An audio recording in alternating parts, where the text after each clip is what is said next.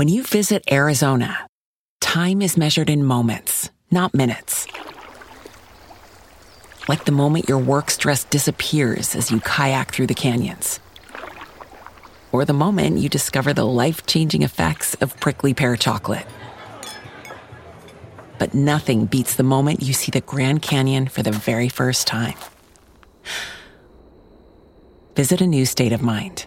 Learn more at hereyouareaz.com. When you need mealtime inspiration, it's worth shopping Kroger, where you'll find over 30,000 mouthwatering choices that excite your inner foodie. And no matter what tasty choice you make, you'll enjoy our everyday low prices, plus extra ways to save, like digital coupons worth over $600 each week. You can also save up to $1 off per gallon at the pump with fuel points. More savings and more inspiring flavors make shopping Kroger worth it every time. Kroger, fresh for everyone. Fuel restrictions apply. 李青是中国最具有人文气质的主持人，擅长用自己的手法梳理音乐。在他的节目里，音乐之外还流露出他对文学、对艺术、对生活的细致感悟。他说自己的故乡在八十年代，他就像一个吟游诗人，在或寂静或喧嚣的夜带来思考的空间。我是陈丹，和你分享李青的音乐枕头，适合在夜晚静静聆听。是遇上他，音乐节遇上他，旅途中遇上他，微博上遇上他，朋友认识他，朋友的朋友认识他，同事认识他，同事的亲戚认识他。就算全世界的人都是交际花，独独他不是，他是阅读行走世界的大狗熊，计划周全的技术宅男，善良、敏感、易推倒。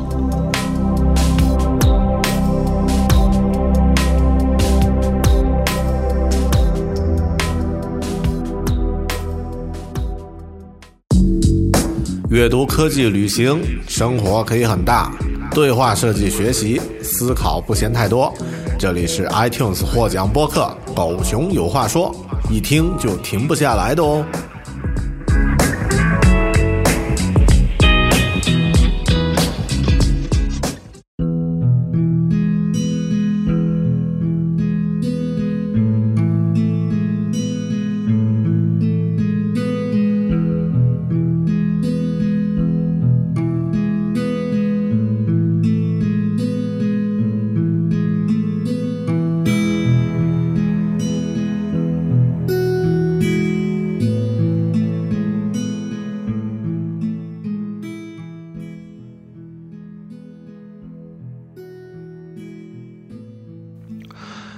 大家好，欢迎收听独立脱口秀《狗熊有话说》（Bear Talk），我是主播大狗熊。熟悉大狗熊的节目的朋友知道呢，大狗熊在业余时间喜欢玩一玩游戏。在之前呢，我也做过几期和游戏相关的主题节目。刚刚过去的二零一四年呢，我通关了七八个游戏，属于那种比较收获比较大的大型游戏。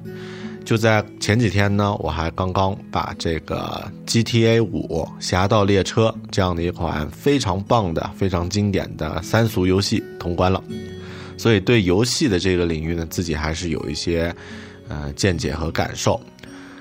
那有的朋友会听到这样的数字呢，会说：“哇，大狗熊，你平时还是挺浪费时间的嘛？那这个一个游戏怎么也得十几个小时，就算二十个小时吧。”通关七八个游戏，如果就算十个游戏的话呢，你去年相当于花了两百个小时来玩游戏，这点时间如果拿来，呃，学习啊或者干嘛的，那应该也也有很大的收获的，呃，可能是，但是其实如果，呃，你正在听节目的，你也偶尔玩一下手机上的游戏啊什么的话，我估计你花在游戏上的时间呀，一点都不比我少。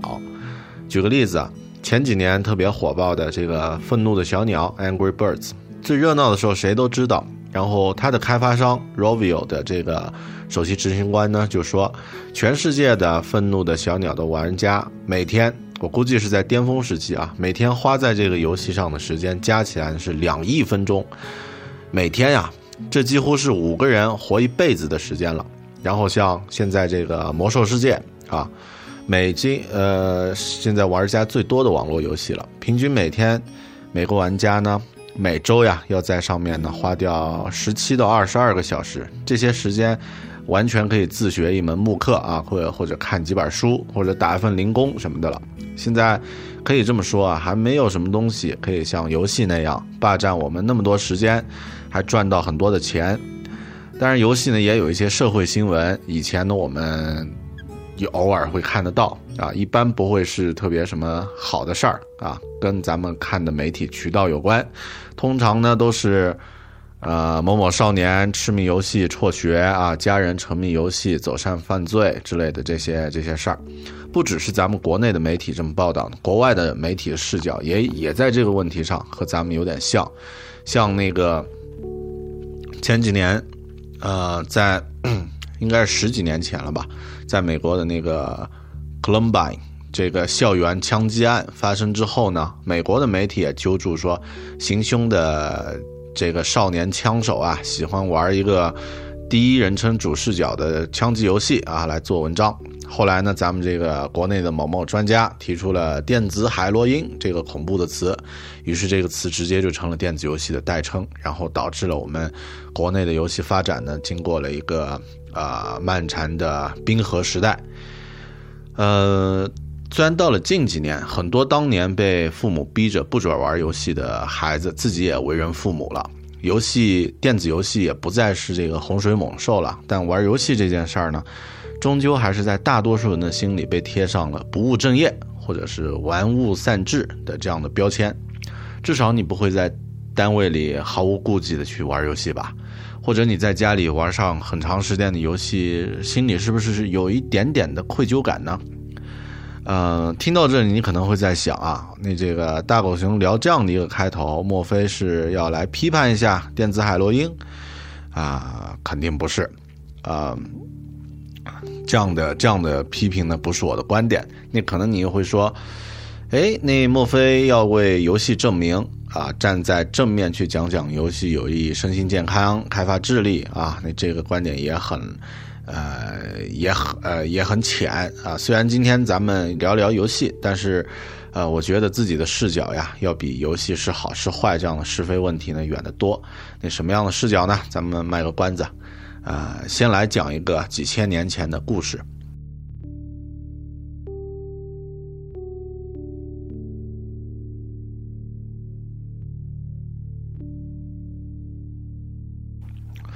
呃，在三千多年前，有一个叫做希罗多德的古希腊老帅哥，他去，呃，游，他是一个当年的背包客啊，徒步背包客，跟咱们徐霞客一样，进行了一次长途的徒步旅行。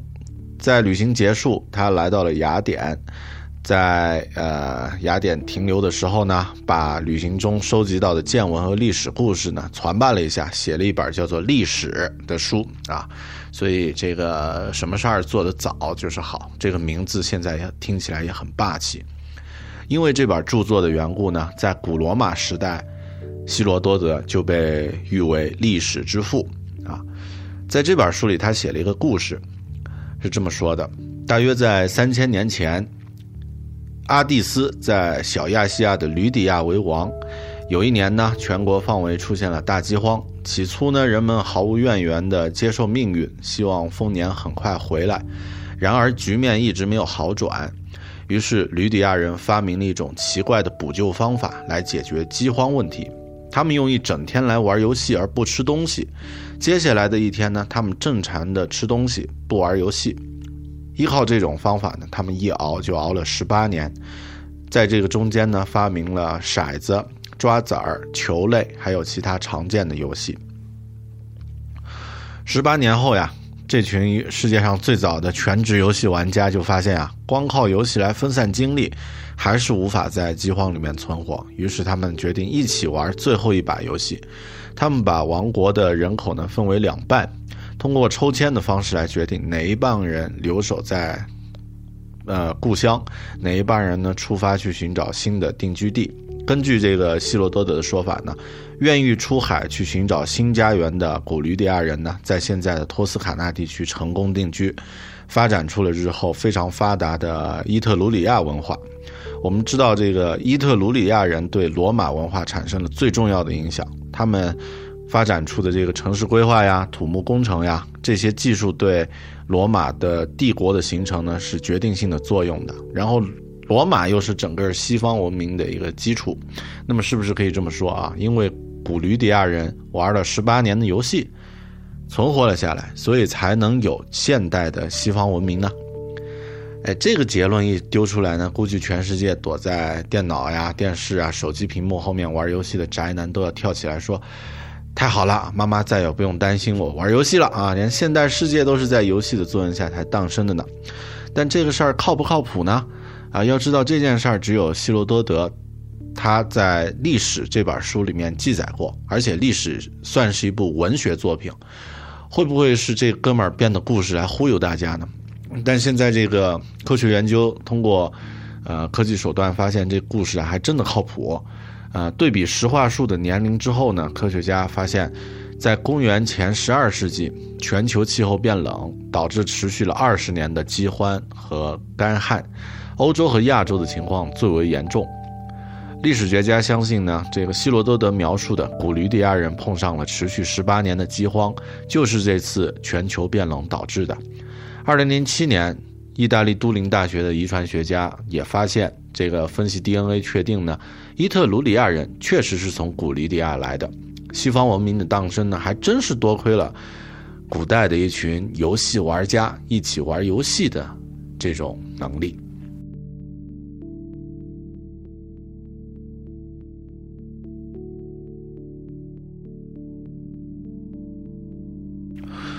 听完这个故事啊，不玩游戏的人可能会嗤之以鼻，说：“哎呀，你说的那么高大上，什么因为玩游戏创建西方文明？抬起咱们头看看，现在痴迷于游戏找不到真实存在感的人都是些什么人呢？去网吧看一看就知道了啊！双眼无神，盯着屏幕，这个机械的点着鼠标，啊，既不了解也不关心真实世界里面的乐趣。”也没有什么经济的强购买力，说白了就是一群屌丝 loser 嘛。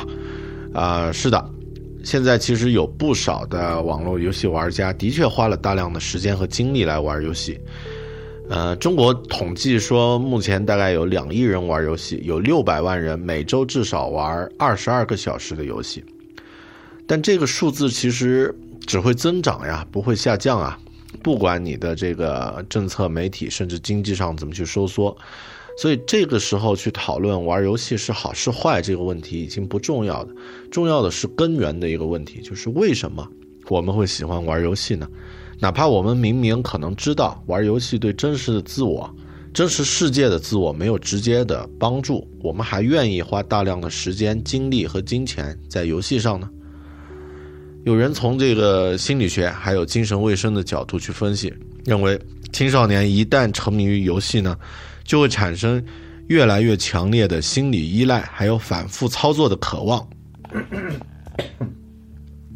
不能操作的时候，就出现情绪烦躁呀、抑郁啊这样的症状，和海洛因很像啊，如何如何。呃，那这个所以被称为电子海洛因啊，因为青少年心理发育发育不成熟，生理特征啊，所以这个游戏呢对他们来说一瞄一个准。但以呃我的感觉来看呢，或者说以我的角度来看，这样的分析不一定靠谱。咱们现在很多成年人都沉浸在什么愤怒小鸟呀、微信打飞机啊、天天酷跑呀这样的游戏，每天几个小时，难道他们也都是心理发育不成熟吗？全世界那么多年龄。差异不同的人沉迷于游戏世界，这一个是预示着一种，有一种更重要的事情在后面，更重要的原因在背后。为什么人越来越喜欢玩游戏呢？呃，我去年看了一本书，这本书真正算是可信的回答了这个问题。这个书名叫做《游戏改变世界》，英文名这个比较酷一点，英文名叫《Reality is Broken》，这个现实已经破碎。它的这个作者呢是一个叫做简麦克尼格尔，这个美女作家，也是一个游戏设计师，他写的。嗯，正像他的这个英文书名啊，《In Reality is Broken》，他的这个英文说明表达的呃观点呃一样，呃。这个简呢，作者呢，他认为，呃，现实咱们这个真实世界啊，同游戏创造的虚拟世界相比，有很多缺点。现实非常的容易，非常的沮丧，没有生产力，令人绝望，孤独而隔离，微不足道，难以投入，费力不讨好，难以持续，混乱而分裂，凝滞在眼前。简而言之，就是一句话：现实已经破碎了。所以我们需要游戏呢，来让我们的感觉更好。刚刚那个故事里面呢，这个古代吕底亚人通过游戏逃离了饥荒。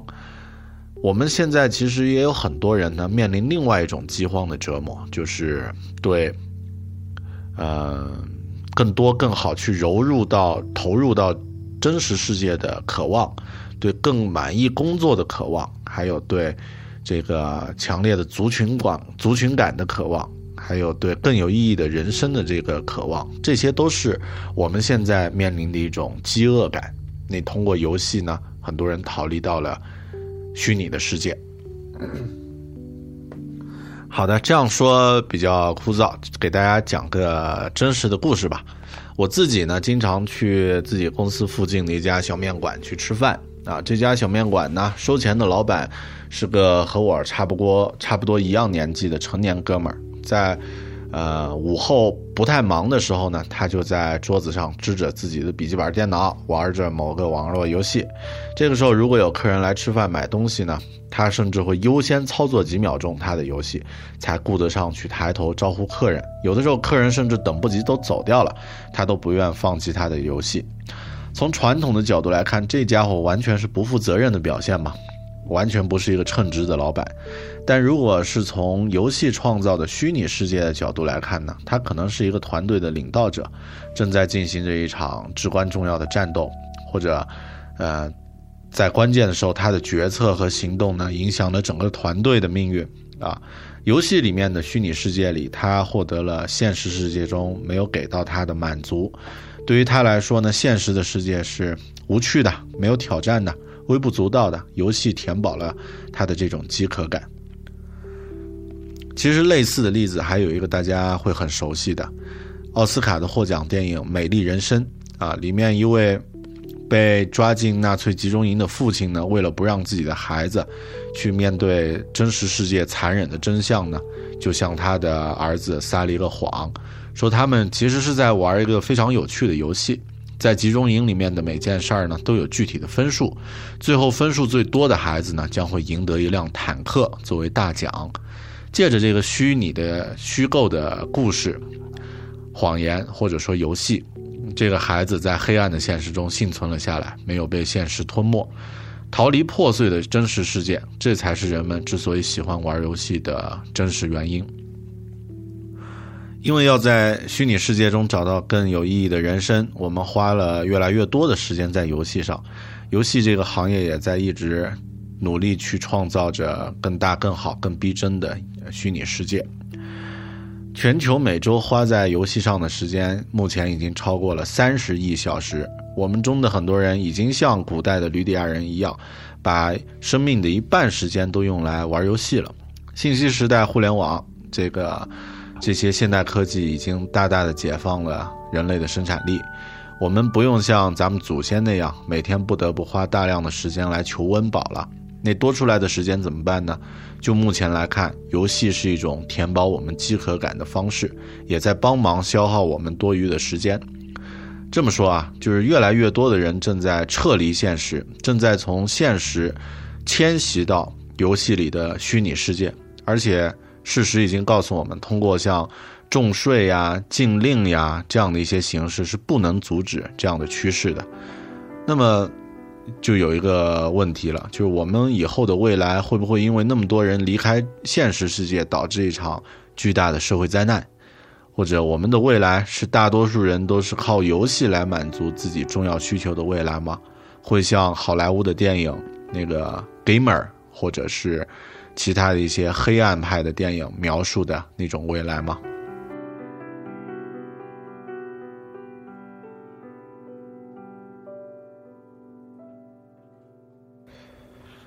未来的世界会是什么样，谁都不知道。但是一定会有悲观和乐观两种观点。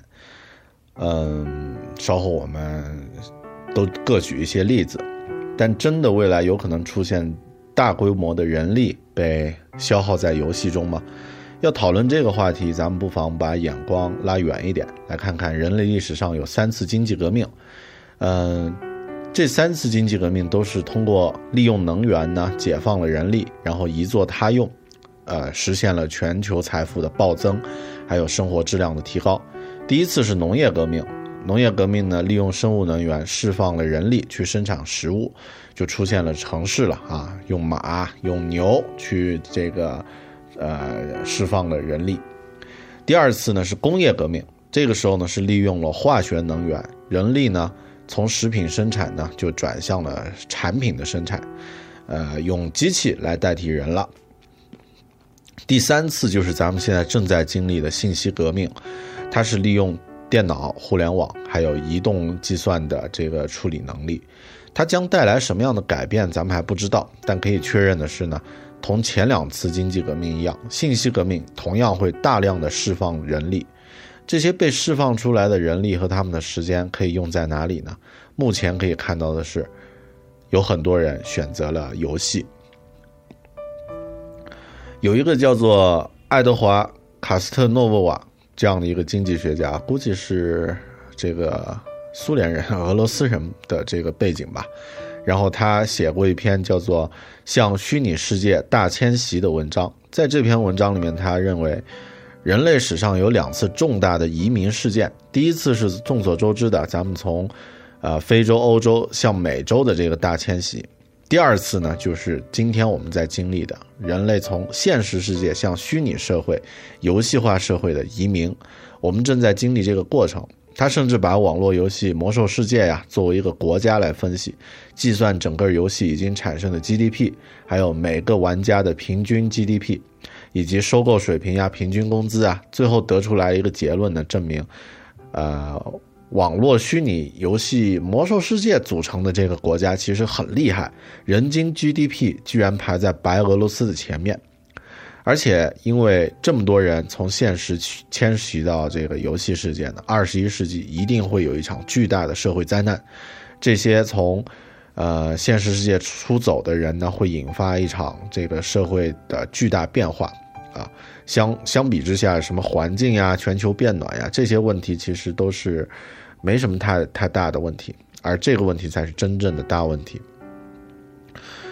我不知道大家有没有看那个英剧叫做《Black Mirror》黑镜啊？它是一个现实主义题材的科幻电电视剧集，在里面第一季第二集里面就描述了一个又真实又让人害怕的近未来的游戏化世界。在这个世界里面呢，每个人都得踩着固定的自行车发电。因为发电呢可以赚到积分和游戏币，每个人呢都穿着灰色的运动服，啊，也可以花费这个游戏币呢去穿上自定义的虚拟的衣服，啊，每天呢自己的个人活动都被广告去打扰，广告呢是不能跳过或者忽略的，除非你花游戏币去把它这个，呃，取消。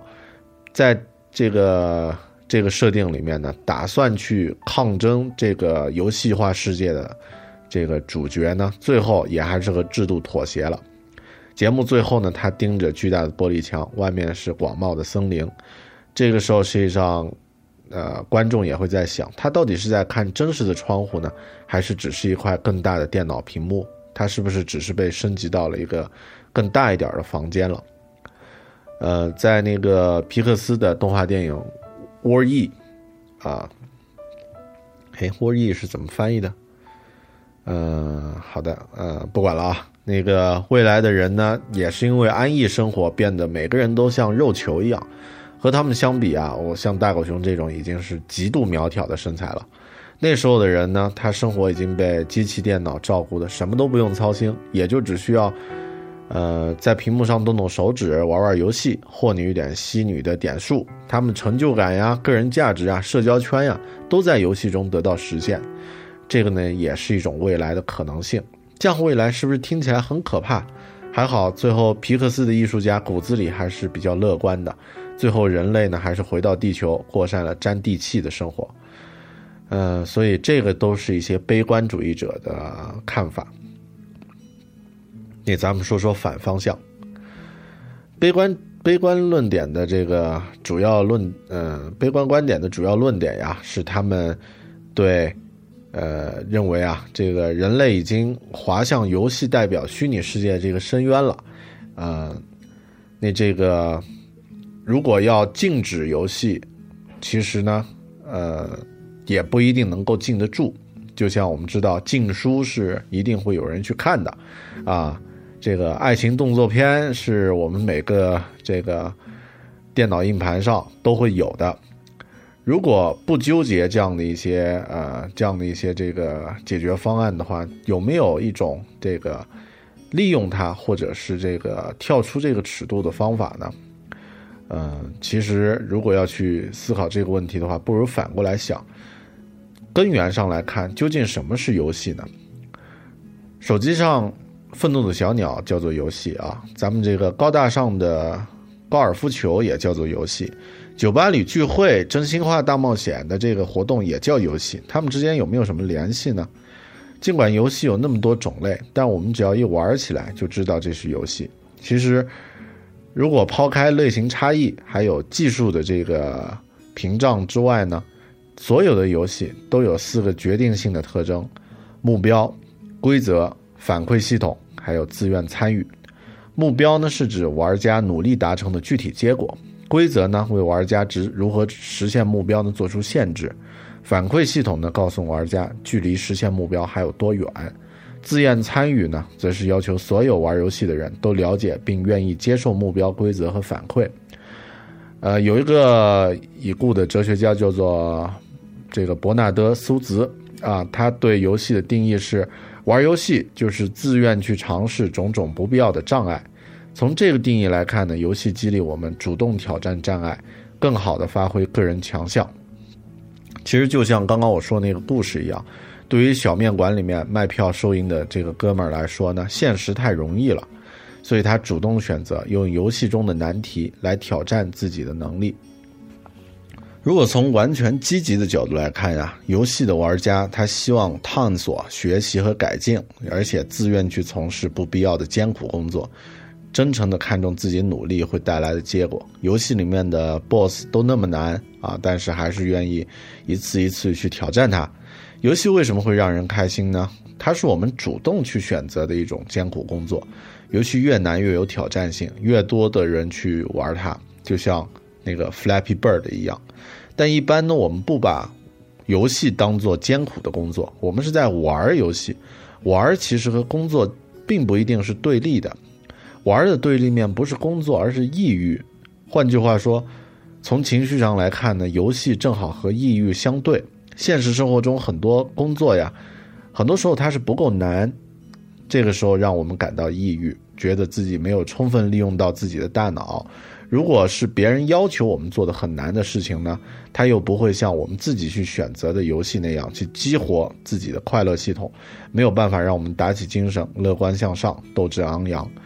那如果假设我们能够用游戏来选择，呃，来提供一种你可以自选的困难工作，啊，这个使命和任务是你自己选的，这样的话，是不是可以有？更多的人可以让呃用游戏让自己的生活变得更快乐呢？啊，如果更进一步，咱们能够将不同类型的困难的游戏，还有现实中的困难工作，把它结合到一起，那这样的话，可能光靠玩游戏，现实世界和虚拟世界的沟壑也会被打开了。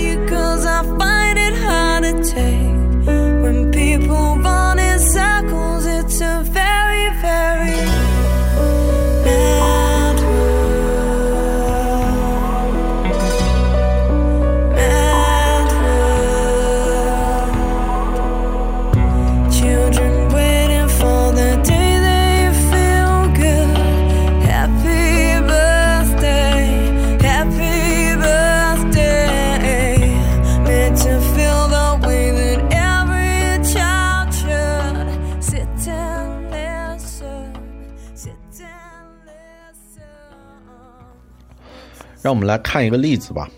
Nike 公司，耐克啊，耐克不算是一个新锐公司了，毕竟这家公司都有四十四岁了，比大多数咱们这个比我也老，比大多数咱们这个节目的听友也老啊。但在互联网时代，它还是借着一个游戏化的策划，打了一个漂亮的翻身仗。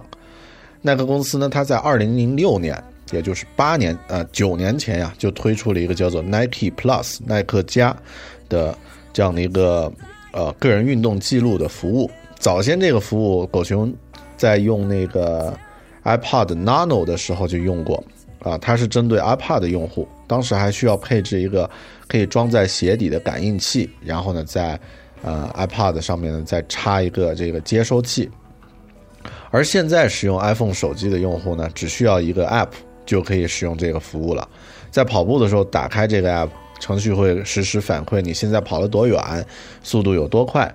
运动完后呢，程序还会自动把数据上传，添加到你的跑步资料库里面。跑的距离达到指标的时候呢，用户就能升级。如果你完成了出色的成就，比如说第一次跑完了五公里。啊，就会出现一个某个世界级运动员的声音说：“啊，恭喜你啊，你这个跑得很快，如何如何。”呃，耐克加这个这个 app 呢，通过实时统计数据、升级系统、个人成就啊这样的一些元素，其实已经是打造了一个非常出色的跑步游戏，真实的游戏。它利用更反呃，它利用这种各种反馈呀、奖励呀、数据呀，来帮助你付出更大的努力。拥有更大的愿景，这个服务它不但帮助了很多用户，激活了自己啊想要运动的欲望，也让耐克公司呢在互联网时代取得了很好的成绩。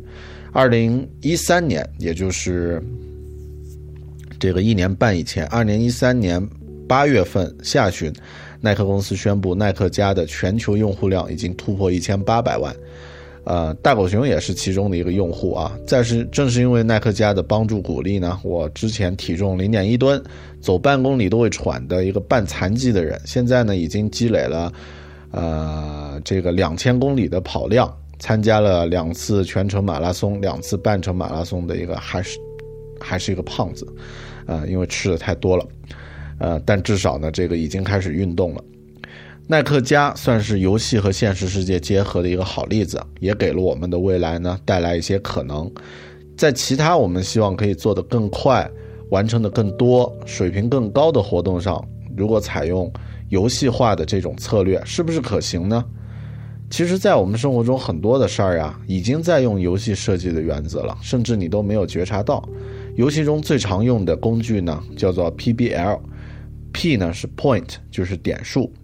B 呢是 badge，就是徽章，在游戏里也叫做成就。L 呢就是 leaderboard，就是我们常说的排行榜。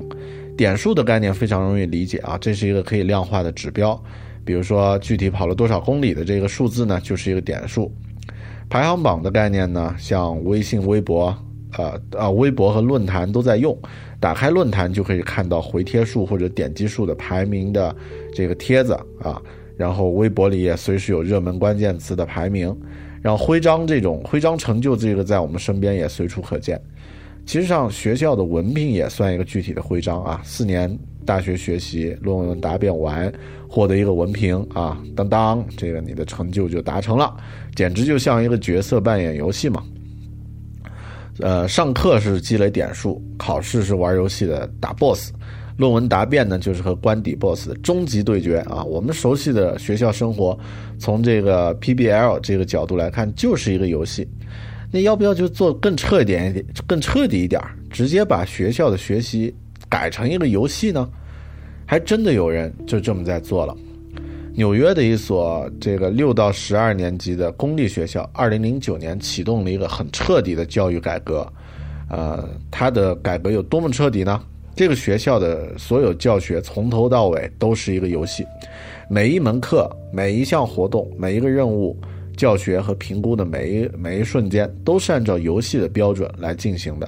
举个例子啊，假设大狗熊去上课，早上七点半呢，用短信会和同学联系啊，商量怎么才能解答昨天从图书馆的一本书找到的秘密数学作业啊。上午九点呢，开始上课了，上英语课啊。大狗熊回答了老师学设置的两个问题，就获得了五个点数。再有七个点数，他就可以升级成为这个英语猎手啊，听着很专业啊。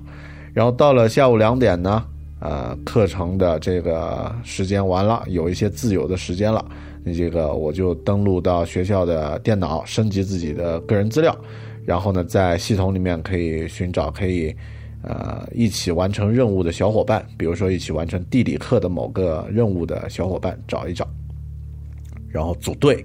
啊，到了下午六点，啊，大狗熊回到家，打开电脑呢，呃，登录学校的网站呢，出现了一个虚拟的虚拟人物，呃，这个小熊子啊，那这个我的任务呢，就是去教他怎么去做数学题，呃，你别你你不要觉得这个思路是我一拍脑袋想出来的啊，这个随口忽悠的。这个构想呢，真的经过了两年的课程设计和战略规划，二零零九年的秋季正式开学了。它的项目名字叫做“学习的远征”。呃，现在呢，大家在网络上应该也可以搜得到。所以，在现在这个网络时代啊，充满了不确定性。传统的学校教育，它是基于确定性的思维来设计的。在这个“学习远征”这个试验里面呢。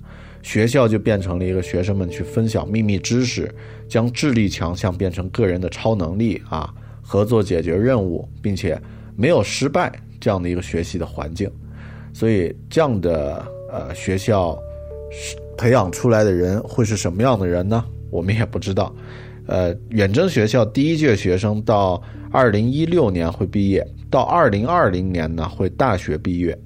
可以想象呀，这样的学校应该会出现大量的能够创造性的去解决问题、擅长合作、满脑子都是创新想法的这个青年，他们应该是这个真正牛逼的一代，也应该能够很有信心的去迎接现实世界的不确定性的种种挑战。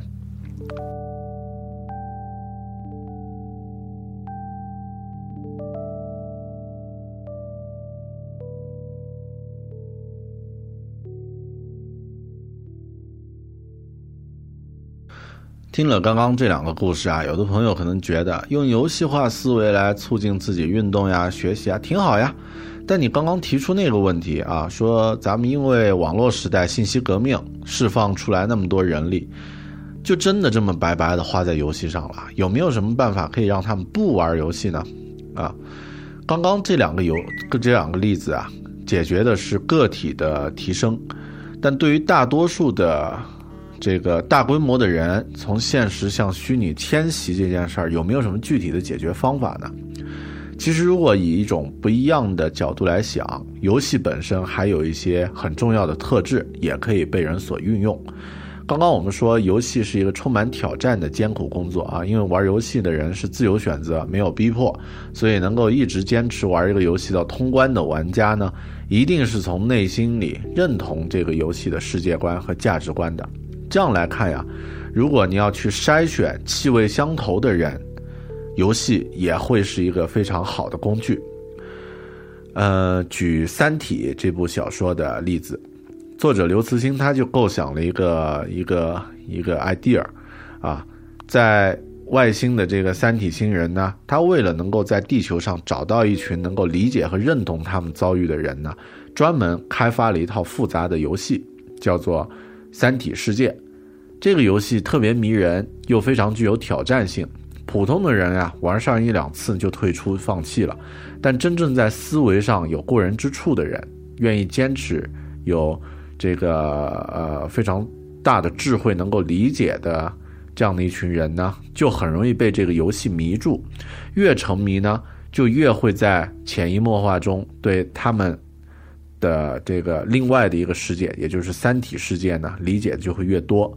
游戏经过几轮之后呢，玩游戏的人自然也就全面理解了三体星人和他们面对的困境，甚至会和这群自己之前觉得是陌生的这个外星人呢站在同一个立场。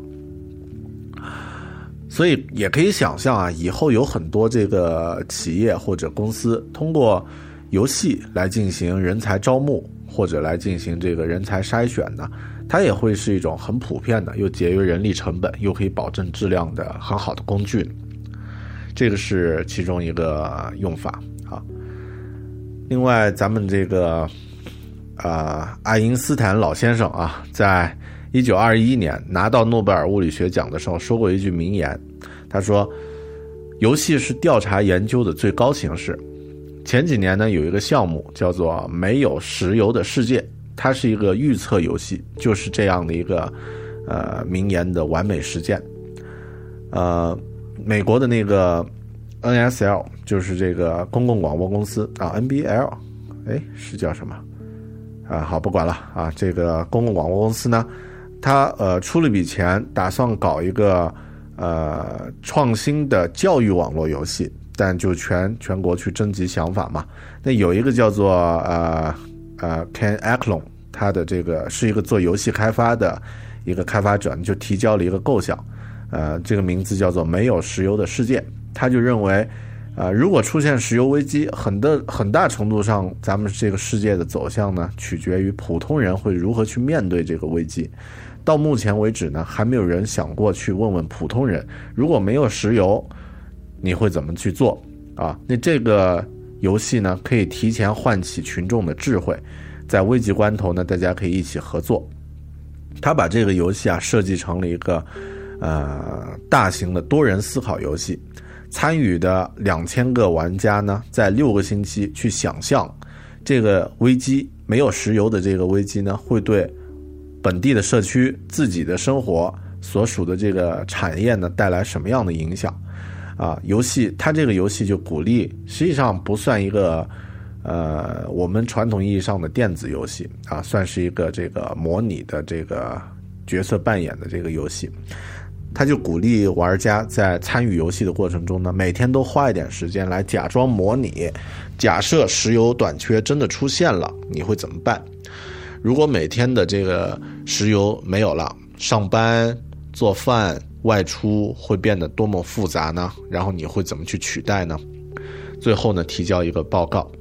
这个游戏啊，为石油匮乏的假想场面呢，创造了一份集体记录。这份记录就像是一本未来生存手册一样，对教育者呀、政策制定者呀、各类的这个非营利盈利组织呢，都有巨大的价值。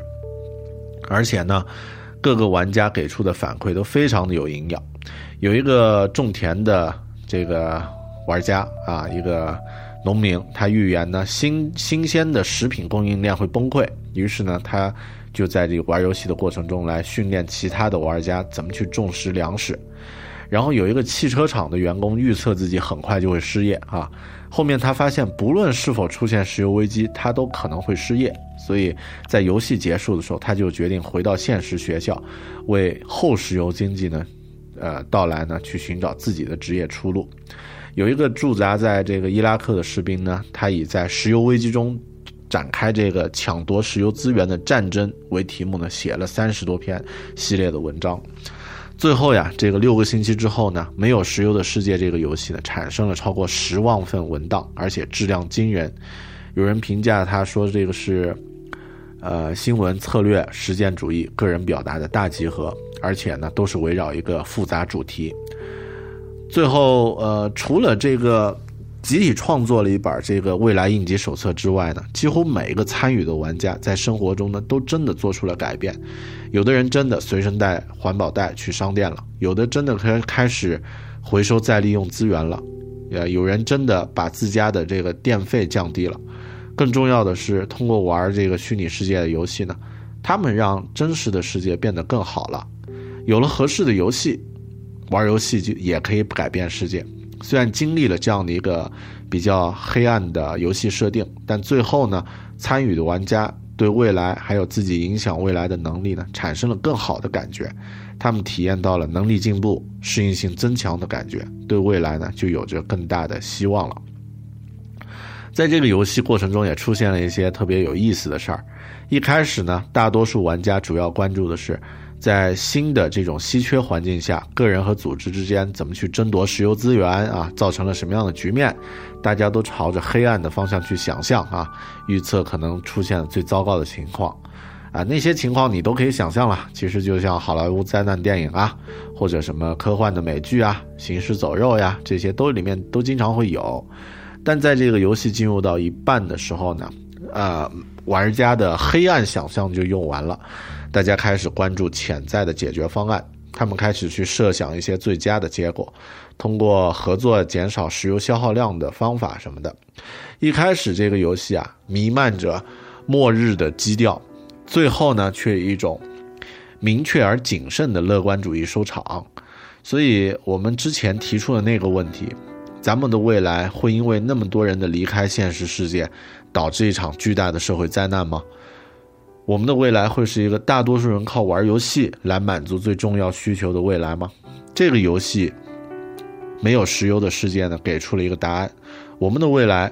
可能会以大多数人迁徙去虚拟世界这样的一个悲观的事实开始，但如果我们能够不视游戏为洪水猛兽，在虚拟世界中去扩展自己合作和探索的能力，利用游戏来训练我们面对不确定性的能力呢？那么，可能我们的未来依然会是一个充满乐观主义精神的未来。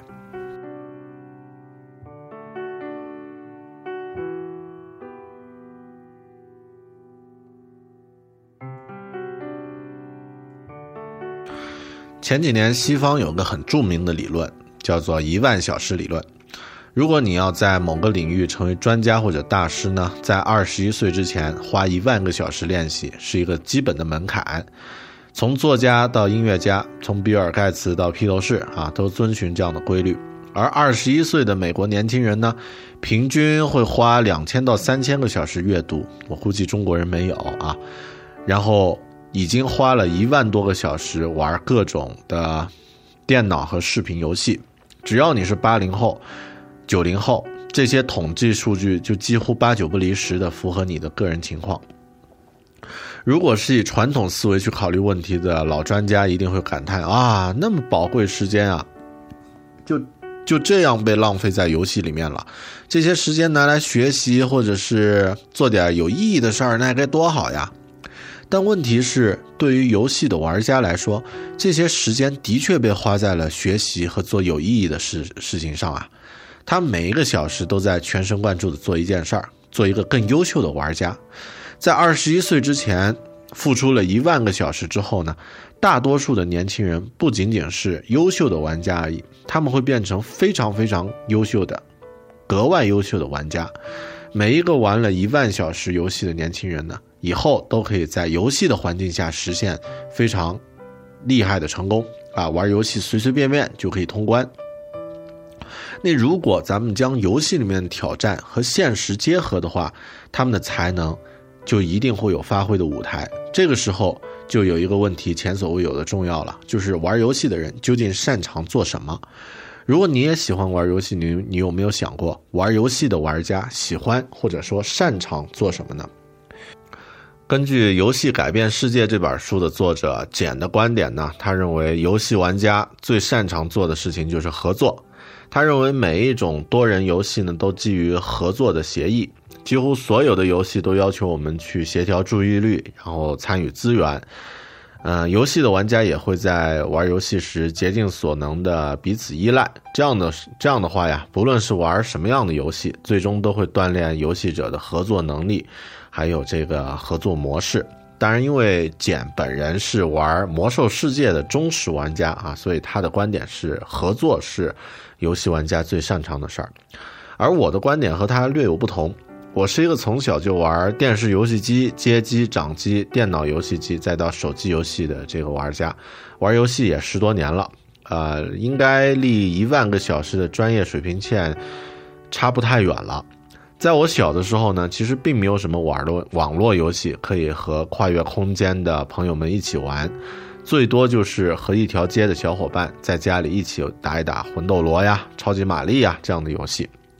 游戏它因为呃那种实时的控制感，还有实时的反馈呢，让我沉迷。但合作应该不是重点。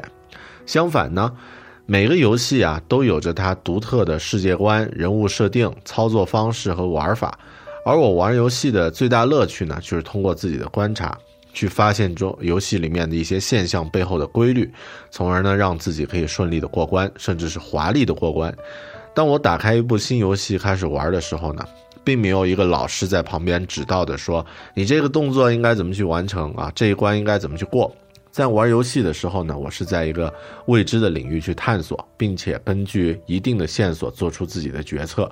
这种训练呀，其实就是面对不确定性的训练。这个时代充满着不确定性，传统的教育训练我们怎么去面对确定性，却没有告诉我们应该如何面对不确定性。非常适应传统教育模式的人，进入到真实世界这个已经充满不确定性的世界的时候呢，往往就不知道怎么去面对了。他们没有玩过游戏，连一个小时面对不确定性的模拟训练都没有经历过。优秀的游戏玩家呢？很善于去适应复杂混沌的系统，也能够愉悦的在这样的系统下去工作。他们不在乎杂乱，不在乎不确定性。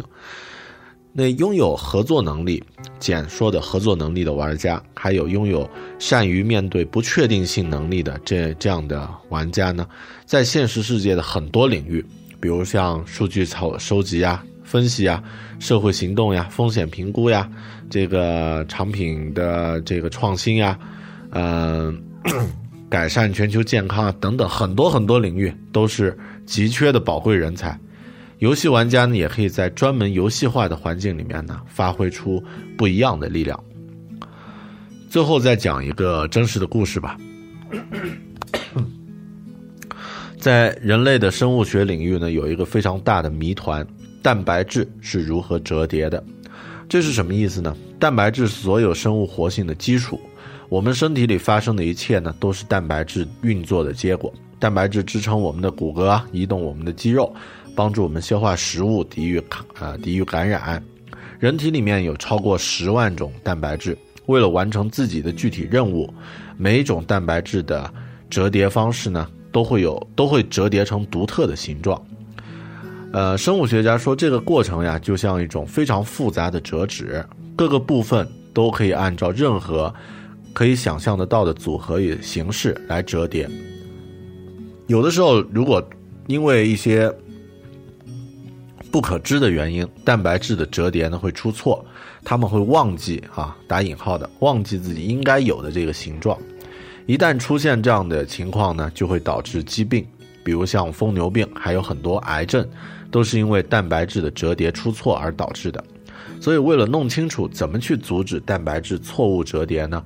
科学家希望了解蛋白质到底有哪些折叠的形状，但因为每种蛋白质都可以有无限的、无限多种不同的形状啊，要测试所有可能出现的形状需要非常长的时间。仅仅监测一种蛋白质的所有不同的组合呢，就需要花三十年。但这事儿和游戏有什么关系啊？有关系。在二零零九年呢，美国的一群医学家、工程师还有游戏设计师呢，创建了一个叫做蛋呃叫做折叠的游戏，它就是用来进行蛋白质折叠模拟的。这群创作者呃，他们认为，这个游戏玩家可以利用他们的天然的创新能力，还有解决问题的能力呢，学会来为蛋白质设计新的形状，从而呢为疾病提供积极的帮助。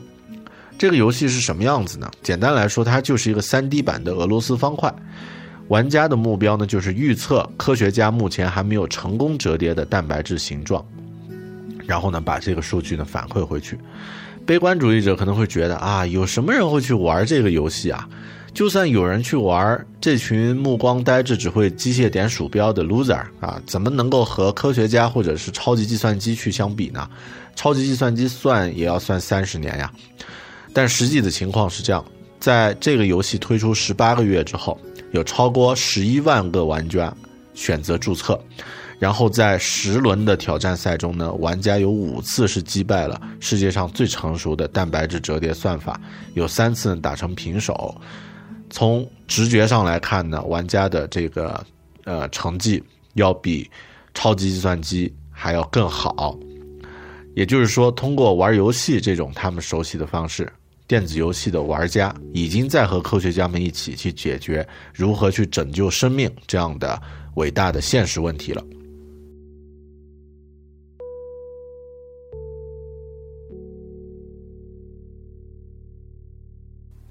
好了聊了那么多关于游戏相关的案例和故事我想你可能有点明白我大概要表达的意思了。在网络时代刚刚开始不久的现在有两个我们已经可以把握得到的关于未来的趋势，在不远的未来，或者是就在已经可以看到的近未来啊，人和人之间协作的机制呢，已经不再是强制，而是自由选择与自由联合。人们从事劳动的动机呢，也不再只是为了填饱肚子或者是养活家人，而是出于兴趣。新时代的九零后、零零后、一零后，更多会是关心体验而多过关心实体的一代。这样来看呀，我们的未来可能会是工作生活的全面游戏化的时代。在开篇我提到过，啊，古代吕底亚人创造出游戏。逃离了灭亡的命运，从而诞生了西方文明的前身罗马。但我们也知道，罗马帝国也正是痴迷于角斗这样的游戏呢，加速了自己的衰亡。虚拟世界和现实世界不是死或生的二元对立。如果游戏化的未来势不可挡的话，那么可能我们可以建立起自己的一种独特的思维，选择第三条路。通过游戏来对破碎的现实进行修补，通过游戏来训练自己的合作能力，通过游戏来训练自己可以从容面对杂乱和不确定性这样的能力。那么，我们的未来可能并不会让很多悲观主义者预言的那样实现啊，会是一个消失在虚拟的游戏世界里面，而是一个会构建起。一个更美好的未来，一个我们想拥有的未来，一个我想要去感受和体会的未来。谢谢你收听这一期关于游戏化生存的主题，狗熊有话说。如果你对这个话题感兴趣呢，欢迎通过啊新浪微博 i 大狗熊和我联系，也欢迎通过这个邮件啊呃 bell at belltalking 点 com 这个邮邮件呢和我联系。咱们这个节目的官方网址呢是三 w 点 belltalking 点 com，三 w 点 b e a r t a l k i n g 点 com。然后我的微信公众号呢是“狗熊有话说”这五个字，搜索就可以找到了。在微信公号里面呢，会每天给大家推送一条六十秒的语音。OK，谢谢你的收听。也希望这期节目能够，呃，给你带来一些对未来新的可能性的思考。那咱们就下周再见，拜拜。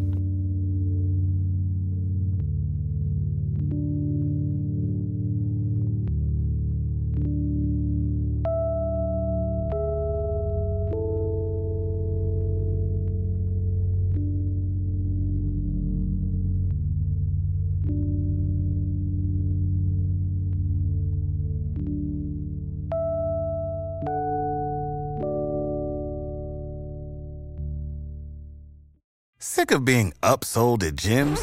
My guy, you're currently a base member. For $90 more, I can upgrade you to our Shred membership. For 130 more, you'll be a Swole member. And for just $300 more, you'll reach Sweat Platinum.